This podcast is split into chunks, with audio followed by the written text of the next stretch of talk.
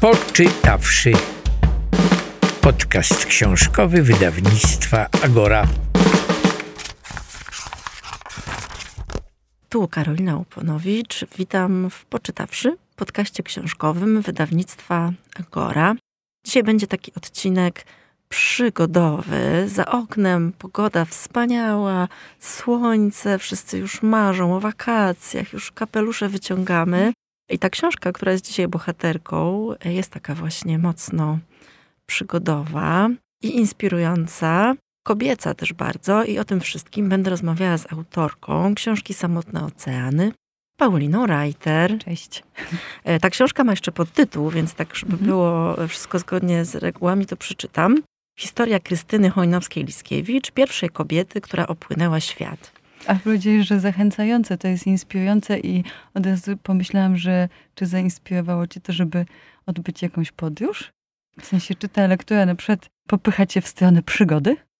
Wiesz co, w stronę przygody, to przygód, przygód mi jakoś nie brakuje, nie brakuje mi adrenaliny, ale wiesz na pewno, w jaką ona mnie popchnęła stronę? W stronę takiej zaradności, majsterkowiczostwa, to jest, Państwo być może jeszcze nie wiedzą, ale myślę, że może Państwo już nawet słyszeli o tej wspaniałej książce. To jest biografia pani kapitan, która w 76 roku mhm. wypłynęła w rejs dookoła świata e, i spędziła na tym swoim jachcie Mazurek półtora roku? Ponad dwa lata. Ponad dwa lata spędziła sama. Tam ona w międzyczasie jej się zdarzyło zawinąć e, do portu po mhm. to, żeby tam jakieś drobne naprawy przeprowadzić, ale no wszystko, co się działo na pokładzie jachtu, y, wszystkie kryzysy, wszystkie rzeczy związane z nawigacją, z jakimiś usterkami jachtu, już nie mówiąc o swoich własnych emocjach, y, o tym Paulina pięknie pisze, ale ona to wszystko zrobiła sama.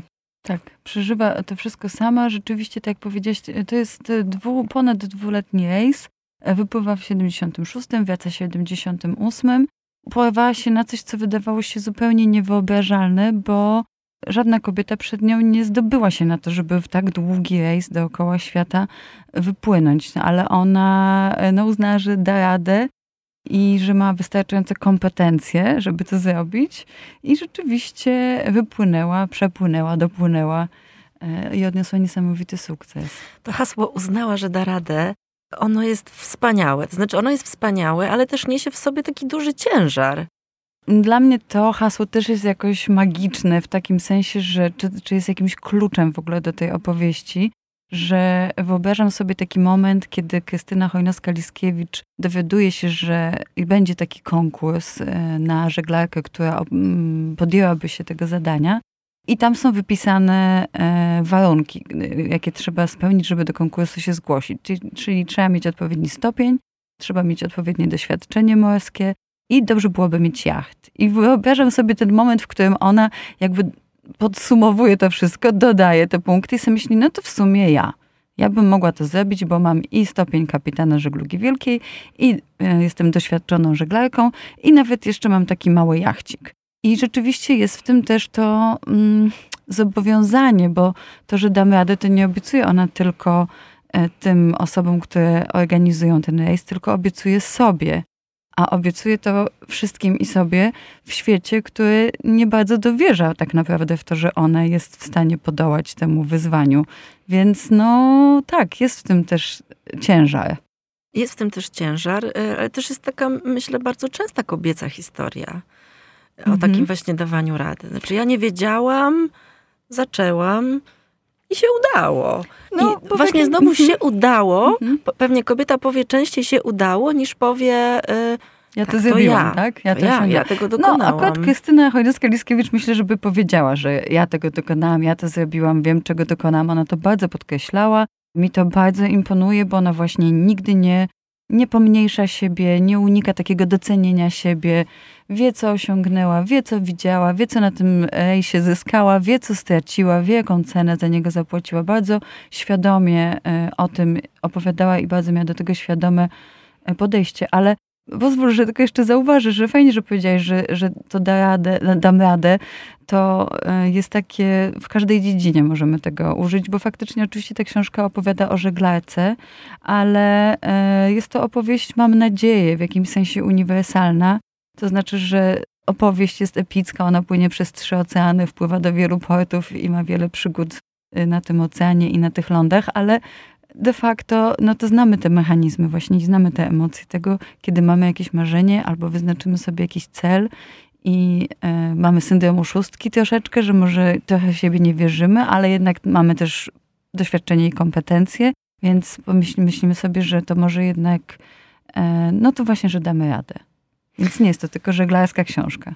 Na pewno to nie jest żeglarska książka, ale właśnie też dobrze, że na to zwróciłaś uwagę, bo to jest też coś, o czym cię chciałam zapytać, bo jesteś dziennikarką Wysokich Obcasów, redaktorką Wysokich mhm. Obcasów, autorką. Przez twoje ręce przewinęło się mnóstwo kobiecych historii. Może nie jest tak, że co tydzień to twoja bohaterka jest na okładce, no ale przez tych parę lat pracy w obcasach natknęłaś się na dużo fantastycznych kobiet i i to pytanie no, musi, musi paść. Ono nie jest może specjalnie oryginalne, ale jednak strasznie bym chciała je, y, zadać ci je. Co było takiego w tej postaci? Czym ona cię jakoś tak osobiście pewnie ujęła? No bo, no bo oprócz takich argumentów obiektywnych, no tak, wielki czyn, przygoda, dokonanie, to wydaje mi się, że zawsze musi być taka jakaś relacja pomiędzy tą historią a autorem, która niesie. Co ciebie tak w tej historii poniosło? Rzeczywiście zajmuję się historiami kobiet od lat i, i piszę portrety kobiet i rozmowy z kobietami i rzeczywiście wcześniej mi to do głowy nie przyszło. Myślę, że ja byłam niegotowa. Wiesz, że, że jednak e, e, po prostu to wymagało jakiejś innego rodzaju dojrzałości, której ja wtedy po prostu jeszcze nie miałam, żeby zmierzyć się z tak e, potężną historią. Jednak to jest, no jak się przekonałam, właśnie trochę jak przepłynięcie świata, to znaczy zachowując proporcje ale bez miar jakby tych przestrzeni, po których e, człowiek płynie pisząc biografię, jest naprawdę no, większy niż po prostu pisanie e, reportażu czy tekstu do, do tygodnika. Natomiast mnie porwała sama ta przygoda pomyślałam, że to będzie coś niesamowitego do opisania, że jednak właśnie jest, no że to jest taka opowieść trochę jak, że Hobbit e, dowiaduje się, że musi uratować świat, że ma misję i musi po prostu przejść przez cały ten, e, ten, wiesz, przez doliny, przez góry, e, żeby tę misję mm, ratowania świata wypełnić. No i tutaj miałam takie poczucie trochę, że mm, w tym sensie ta historia jest podobna, że jest zwykły człowiek, który nagle staje przed jakąś misją. Czy to jest misja uratowania świata? Dla mnie tak, bo jeżeli otwierasz po prostu drzwi dla połowy ludzkości, czyli dla kobiet w jakiejś dziedzinie, to moim zdaniem ratujesz świat.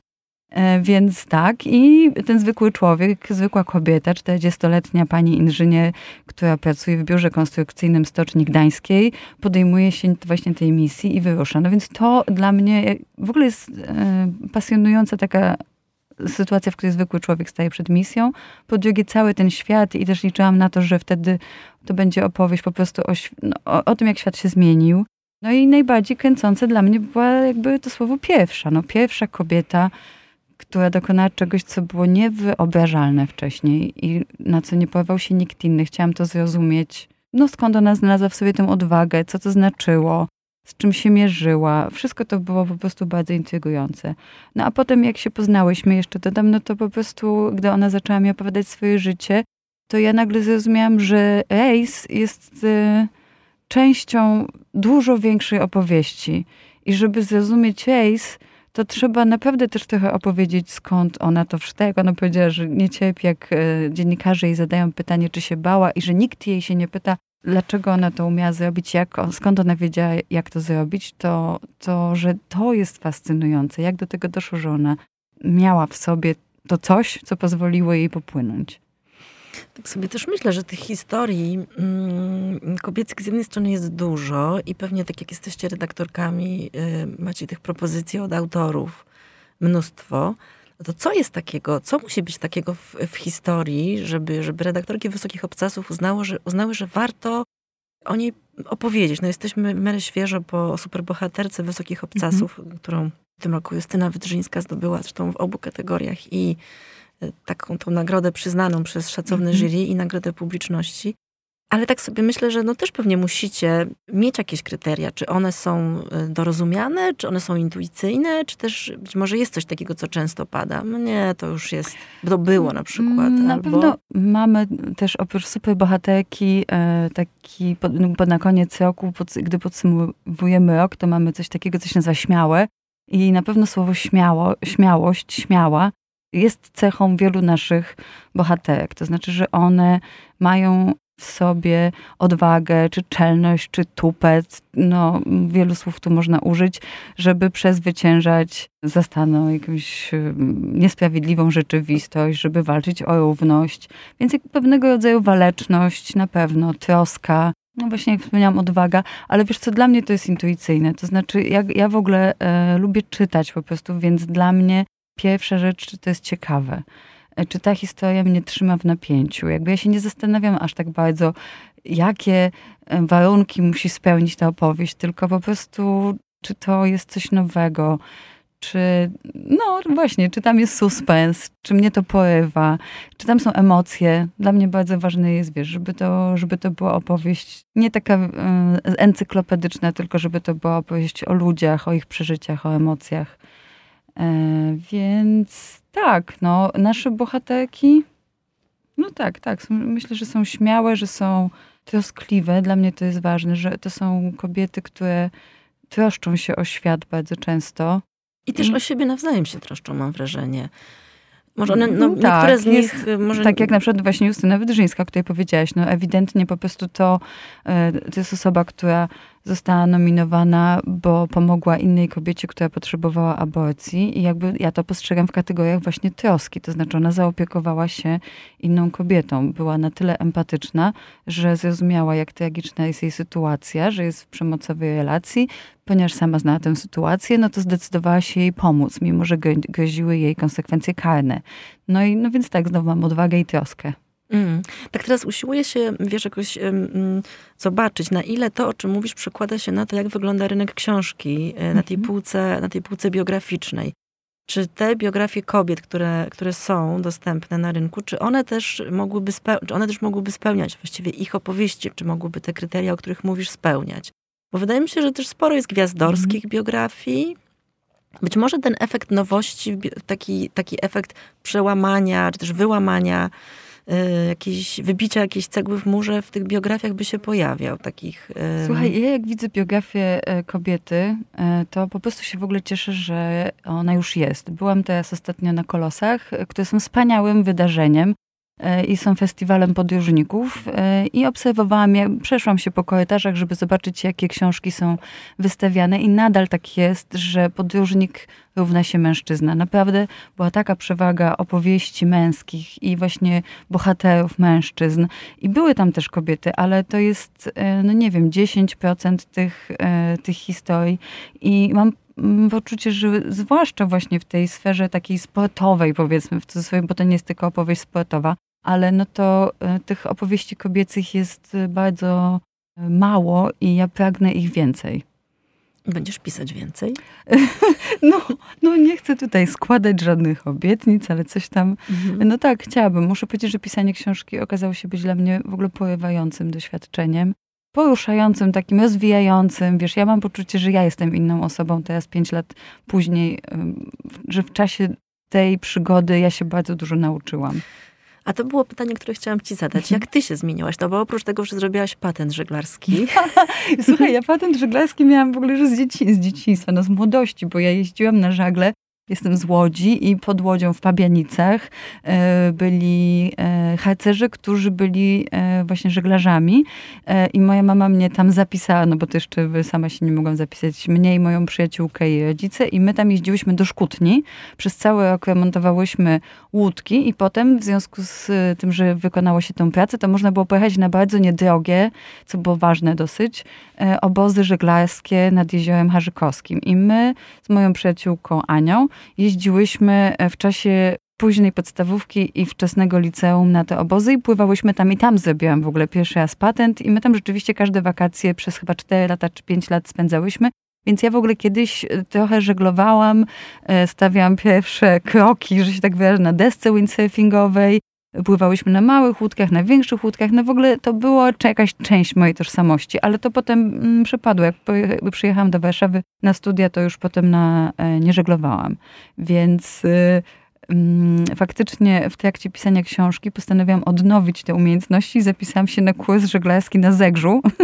No i na tym Zegrzu mm, tak, przeżywałam. Zrobiłaś patent sternika? Nie, no tylko po prostu odświeżyłam moje umiejętności e, z patentu żeglarza, tak żeby po prostu w ogóle Wiesz, ja, ja nawet to nie chodziło o to, że nagle postanowiłam, że ja będę pływać, tylko po prostu bardzo chciałam pobyć trochę na wodzie, pisząc, pisząc tę książkę. Tak trochę Krystynę w, siebie, w sobie odnaleźć? No tak trochę poczuć ten wiatr po prostu mhm. na twarzy. I wiesz, to było ważne w sumie, to się okazało naprawdę mhm. istotne, bo my na tej wodzie bardzo dużo rozmawialiśmy o tym, czym jest żeglowanie i co ono daje, ale też y, nasz nauczyciel bardzo pięknie opowiadał właśnie o tym, jak się czyta jak się czyta wodę, jak się czyta e, wiatr, jak się czyta chmury. Ja sobie przypomniałam, musiałam odnowić sobie moją wiedzę na temat rodzajów chmury, tego jak się maszczy woda i co to oznacza, jak fale się układają tak, to znaczy, czy będzie stołem, czy nie.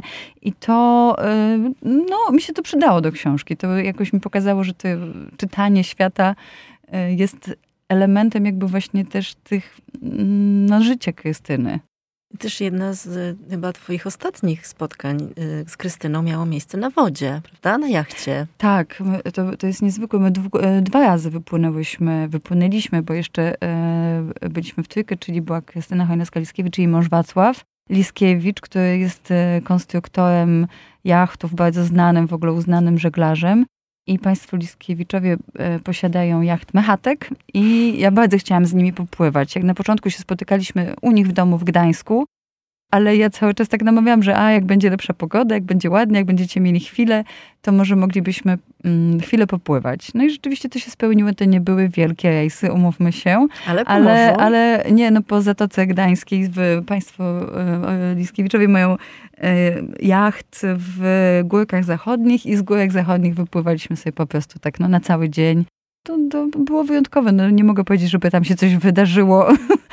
to nie była ta walka z żywiołem, o której czytałam w książce Krystyny Chojnowskiej-Liskiewicz Pierwsza dookoła świata. No to były jakby idealne warunki. Byliśmy na takim... Ale to ona trzymała ster?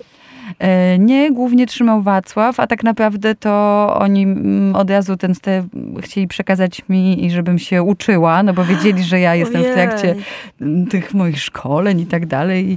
I miałam tam takie małe szkolenie. No. Miałaś tremę? No tak, tak, bałam się i nawet pamiętam, że do, do, niej powiedziałam coś tam, że, że nie mogę w to uwierzyć, że ja tutaj po prostu ze zwyciężczynią z, z, od trzech oceanów i ona naprawdę miała taką minę sceptyczną. I tak zrozumiałam, że po pierwsze nie lubi, żeby tak do niej mówić w ogóle, że to nie jest w jej stylu, żeby z niej robić taką bohaterkę i żeby grać na tej heroicznej nucie, a po drugie dla niej w ogóle to nie jest ona tak nie myśli o, o, o morzu i o oceanach. Ona nie walczyła z żywiołem. Ona zawsze podkreśla, że to nie jest, wiesz, żadna zwyciężczyni, nie pokonała trzech oceanów, nie zwyciężyła po prostu oceanu, że ona na oceanie jest w domu i tam nic nie trzeba pokonywać.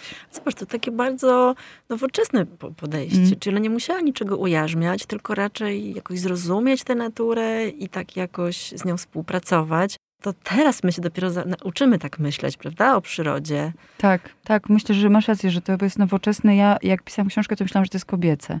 W sensie, że to jest w odróżnieniu od takiej heroicznej opowieści męskiej, o tym właśnie pokonywaniu, wiesz, smoków, ogrów na, podczas tej misji, to, że pokonujesz też ten żywioł, musisz przezwyciężyć po prostu te trudności, a że kobieta o tym opowiada inaczej, bo że jest bardziej nastawiona właśnie na to takie układanie się, i z przyrodą, i z ludźmi, których spotyka w tej podróży, zaprzyjaźnianie się, odnajdywanie swojego miejsca w tej wspólnocie.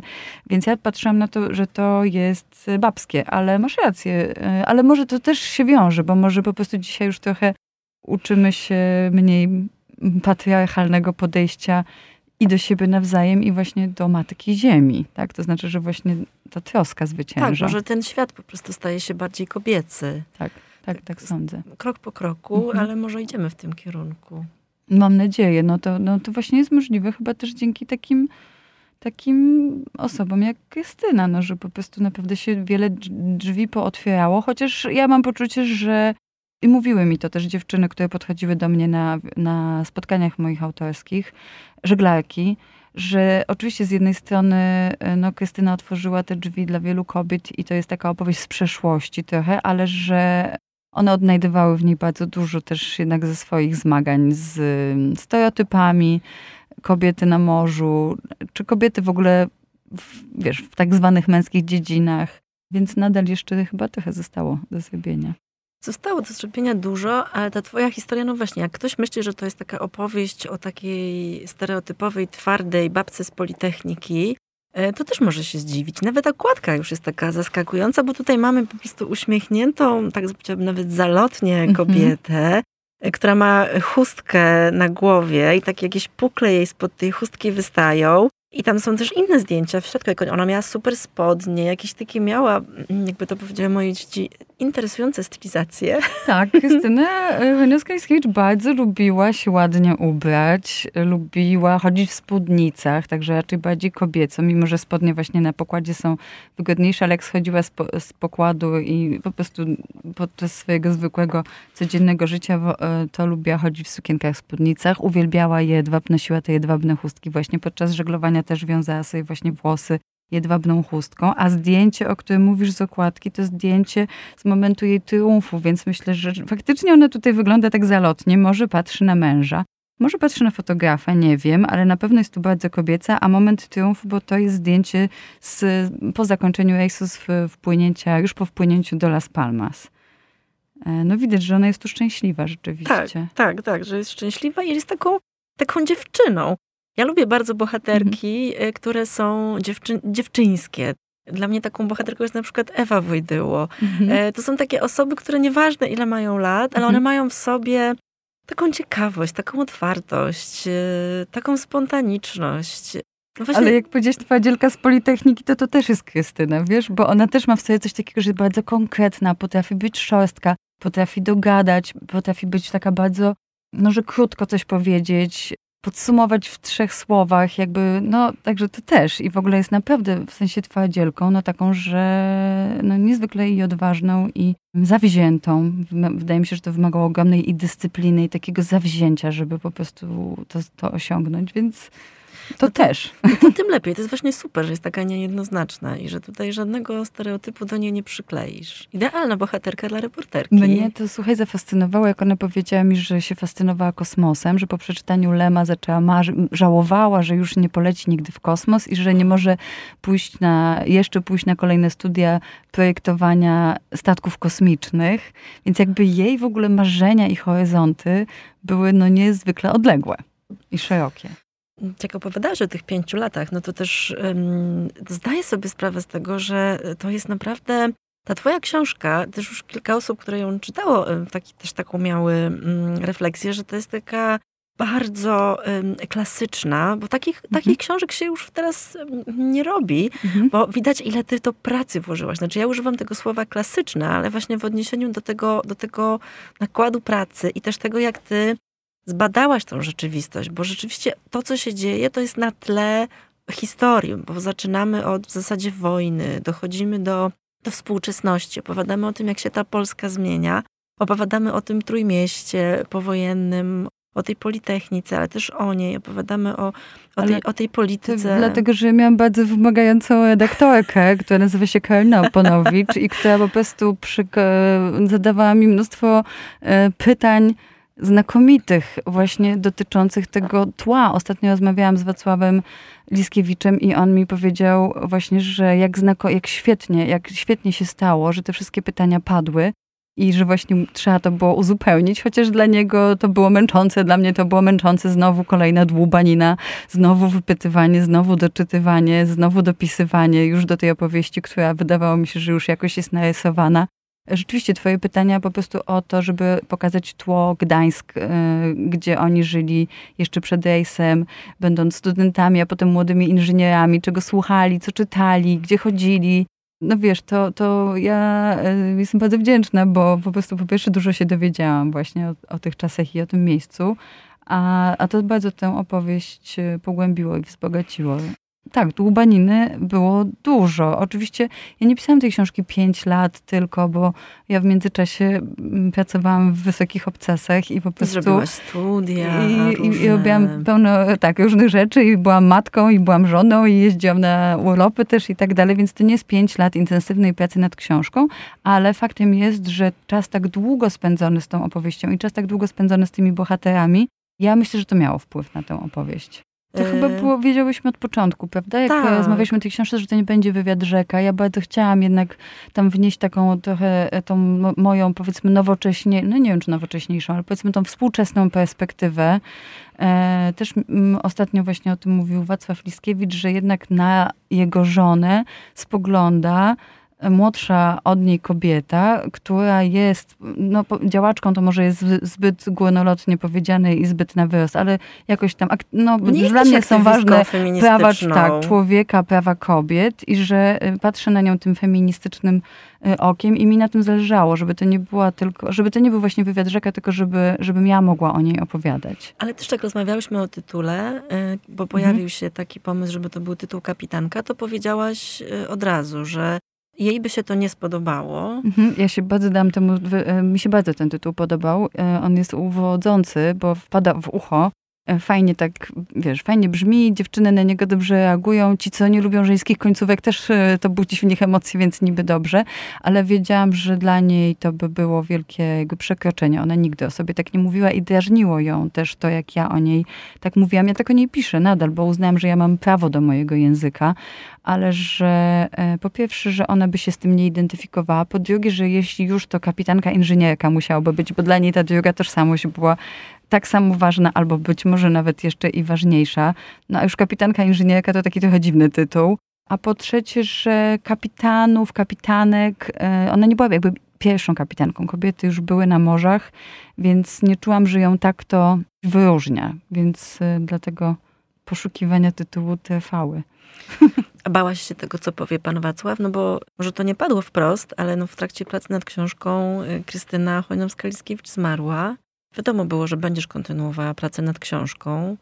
Tak, wiesz, ja się nie bałam, ale mi się wydaje, że to jest e, w ogóle świetne pytanie, bo dlaczego ja się nie bałam? Dlatego, że Wacław e, dał mi ogromną wolność, wielki jakby taki szacunek dla mojej pracy. Wielokrotnie podkreślał, że to jest moja książka i to jest moja opowieść. I ja po prostu e, słysząc to wszystko i widząc, jak e, właśnie z nim wygląda współpraca, to też rozumiałam klucz do szczęśliwości ich małżeństwa. Oni naprawdę dawali sobie właśnie wzajemny szacunek, jakąś taką lojalność, ale właśnie też dużo wolności, no bo on jednak, no nie mogę powiedzieć pozwolił jej, bo on to w ogóle nie w tych kategoriach, ale mm, wręcz sprzyjał jej po prostu w tym, żeby w ten rejs wypłynęła. Więc nie, mu- muszę powiedzieć, że tutaj miałam ogromny komfort i nie bałam się. Też byłam gotowa, że jeśli on przeczyta tę książkę i powie, że to nie jest w ogóle jego żona i że nie rozpoznaje Krystyny, to, że ja będę nad tym dalej e, pracować. No nie chciałabym tutaj, wiesz, wymyślać niczego, zmyślać tej postaci. Także się nie bałam. A, a po śmierci Krystyny e, Wacław e, podarował mi do wglądu listy z rejsu i pamiętniki. No i wiesz, to już był taki gest zaufania. No tak się przede mną otworzył z, tak in, z taką intymnością. No to dla mnie to było już tylko po prostu niesłychanie wzruszające. Jestem wdzięczna, bo jak wiesz, zresztą to odmieniło tę historię. Musiałam ją zacząć na nowo Po raz kolejny. przepisywać po raz kolejny, ale, ale bardzo szczęśliwa, że mogę to robić, bo cały czas od początku pisania książki czekałam, aż te listy z tej szuflady w końcu wyskoczą. Wiesz, Paula, tak o tym opowiada, że ja chociaż znam tę książkę przecież, to mam ochotę ją znowu przeczytać. I myślę, że poczekam do lata, a potem sobie zalegnę w hamaku i, i wyruszę w tę podróż z Krystyną. Słuchaj, zbliżając się do końca, czy twoim zdaniem to jest historia z happy endem? Ym, poczekaj, no moja bohaterka umiera na końcu, więc to nie jest e, zupełnie we- wesoło, jest to raczej bardzo smutne. Wiele osób e, dało mi znać, że e, na końcu tej książki się popłakały wzruszenia, że e, ja rozumiem, że to jest płacz i z powodu śmierci Krystyny, ale też e, jakby ze wzruszenia, bo na koniec jakby ja tłumaczę, staram się wytłumaczyć po prostu, czy odkrywamy, czym tak naprawdę ten wyczyn był, ale po latach tego, jak on E, tak jak wspomniałam, Krystyna musiała zapłacić jednak cenę i był taki czas, kiedy było naprawdę gorzko i smutno w jej życiu po tym sukcesie wielkim. A na koniec może rozumiemy, że no tak, coś tam rozumiemy, więc może ten płacz wynika z tego i z wysłyszenia tą miłością, tą miłością, którą, którą przeżyła w swoim życiu. Więc mi się wydaje, że jeśli ktoś przeżył 50 lat tak wielkiej miłości, ponad 50, tak? Lat, ponad no tak, 50, 60 lat e, takiego związku i tak wielkiej miłości, takiej właśnie lojalności, wzajemnego zrozumienia, to tak, dla nas też, dla kobiet jest to happy end w takim sensie, że no jednak ona jest zwyciężczynią i że my y, mamy coś fajnego w historii kobiet, co możemy świętować. Więc jest tam dużo smutku, mm, dużo goryczy, dużo zawiści spotyka moją bohaterkę, ale no tak, no. Tak? A dla ciebie jest happy end?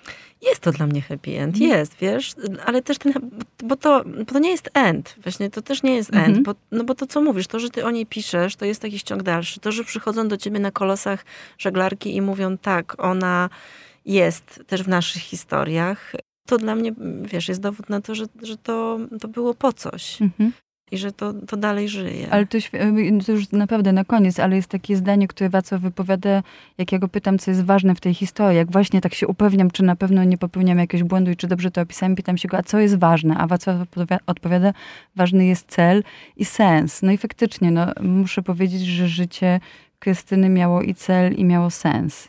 I fajnie to odk odkrywać, jaki to był cel i jaki to był sens. I, i miało też smak. Miało te Oj, jedwabne tak. chustki, e, tę miłość, e, te marzenia. No i co, e... wiesz, cały świat. Tahiti, Australia, Afryka i po prostu te oceany, delfiny skaczące wokół łodzi. No myślę, że to są rzeczywiście smaczne kąski. Smaczne kąski. Bardzo, bardzo Państwa zachęcamy do tego, żeby się w ten świat Krystyny Chojnowskiej-Liskiewicz zagłębić żeby po tę książkę y, cudowną y, i taką wciągającą Pauliny Reiter sięgnąć. Ona się nazywa Samotne Oceany. Taki jest, taki jest tytuł i ma tą piękną okładkę z tą uśmiechniętą bohaterką w jedwabnej chustce.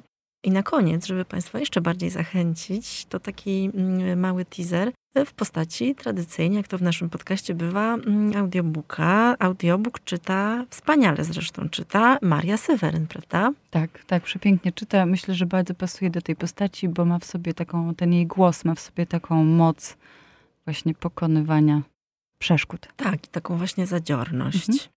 E, a to było Poczytawszy, podcast książkowy wydawnictwa Agora, e, razem z autorką książki Samotne Oceany, Pauliną Reiter. Rozmawiałyśmy o polskiej żeglarce, Krystynie Hońnowskiej-Liskiewicz, a właściwie to o książce, którą napisała Paulina, o tej niezwykłej pani. Dziękuję ci, Paulina, ja za ci to bardzo spotkanie. dziękuję za wszystkie te e, pytania trudne, które mi zadaś wtedy i dziś. Dziękujemy i do usłyszenia. Poczytawszy podcast książkowy wydawnictwa Agora. Jest 13 lipca 2018 roku. Gdy zaczyna opowiadać mi swoje życie, ma 82 lata. Jest drobna. Krótkie włosy farbuje na orzechowo. Oczy piwne. Ubiera się zawadiacko. T-shirt, kolorowa spódnica do kolan, skarpetki w paski i klapki. Spodziewałam się, że będzie w spodniach. Siedzimy w jej salonie w Gdańsku. Mieszka w wysokim bloku z lat siedemdziesiątych przy ulicy Norblina. Po prawej od wejścia meblościanka. W niej książki. Wszystkie dzieła Konrada, wszystkie dzieła Lema, cała seria Wielcy Żeglarze wydawnictwa morskiego, encyklopedia. Zwykły stół, krzesła, skromnie. Na ścianach przedwojenne obrazy olejne w starych, zdobionych ramach. Na kanapie siedzi duży, spłowiały, żółty miś – ze szklanymi oczkami. Boję się, że będzie pani zawiedziona, mówi. Wielu pani kolegów było mną bardzo rozczarowanych. Spodziewali się jakiejś bardziej romantycznej opowieści o walce z żywiołem. A jeśli ktoś chce walczyć z oceanem, jego sprawa, niech walczy. Dla mnie to głupie. To jest żywioł straszliwie obojętny i ma nas w nosie. Nie jest ani wrogi, ani przyjazny. Jest mu wszystko jedno, czy ktoś się utopi, czy nie. Czy pani się bała? Pytam. Nie. Wcale? A czego? Że pani umrze, utonie. E, tam. A jak pani fala porwała z pokładu tratwę ratunkową? Przecież dawni żeglarze pływali bez tratw. Zmyło to zmyło. Nie miałam czasu się zastanowić, bo miałam uszkodzony samoster i musiałam sterować. Byłam przekonana, że ja to potrafię zrobić, że dam radę. A samotność? Doskwierała pani? Nie, ja się ze sobą nie nudzę. Nawet wtedy, gdy przez ponad miesiąc nie miała pani łączności? W ciągu dnia określa się pozycja. Trzeba zrobić astronawigację. Wtedy nie było GPS-ów. Nanosi się pozycja na mapy, ładuje akumulator. Trzeba coś zjeść, sprawdzić stan techniczny jednostki. Jeśli to możliwe, należy robić to codziennie. Teraz są bardzo szczegółowe informacje pogodowe. Ja tego nie miałam. Ale miałam książki i z nich wiedziałam, jakie są symptomy nadchodzącego huraganu. Wtedy używało się własnych obserwacji. Gdy nie było łączności, mogłam sobie pogadać z pluszowym misiem, którego miałam na pokładzie. Chociaż on miał to w nosie, był zafoliowany w worku, żeby nie namógł i sobie tylko jechał. Nic nie chciał robić. Czyli samotność nie była problemem? Drążę. Nie. Sama na morzu czułam się wolna. Nikt mi niczego nie mógł kazać. Za wszystko byłam odpowiedzialna ja. I nawet gdy pani chorowała, to nie myślała pani, co ja tu robię, chora, sama na środku oceanu? Nie, wręcz przeciwnie. Wiedziałam, że jestem tu na własne życzenie. Dla mnie morze to jest zupełnie normalne środowisko, proszę pani. Czuję się na morzu jak tutaj. Omiata ręką salon, kanapę, stół z ciastem i kawą, obrazki w złotych ramach. Jak w domu. Gdy wróciłam z rejsu, mówi zniecierpliwiona, wszyscy mnie pytali, tak jak pani, czy się bałam. A dlaczego nikt mnie nie pytał, skąd ja wiedziałam, jak to zrobić? Poczytawszy. Podcast książkowy wydawnictwa Agora.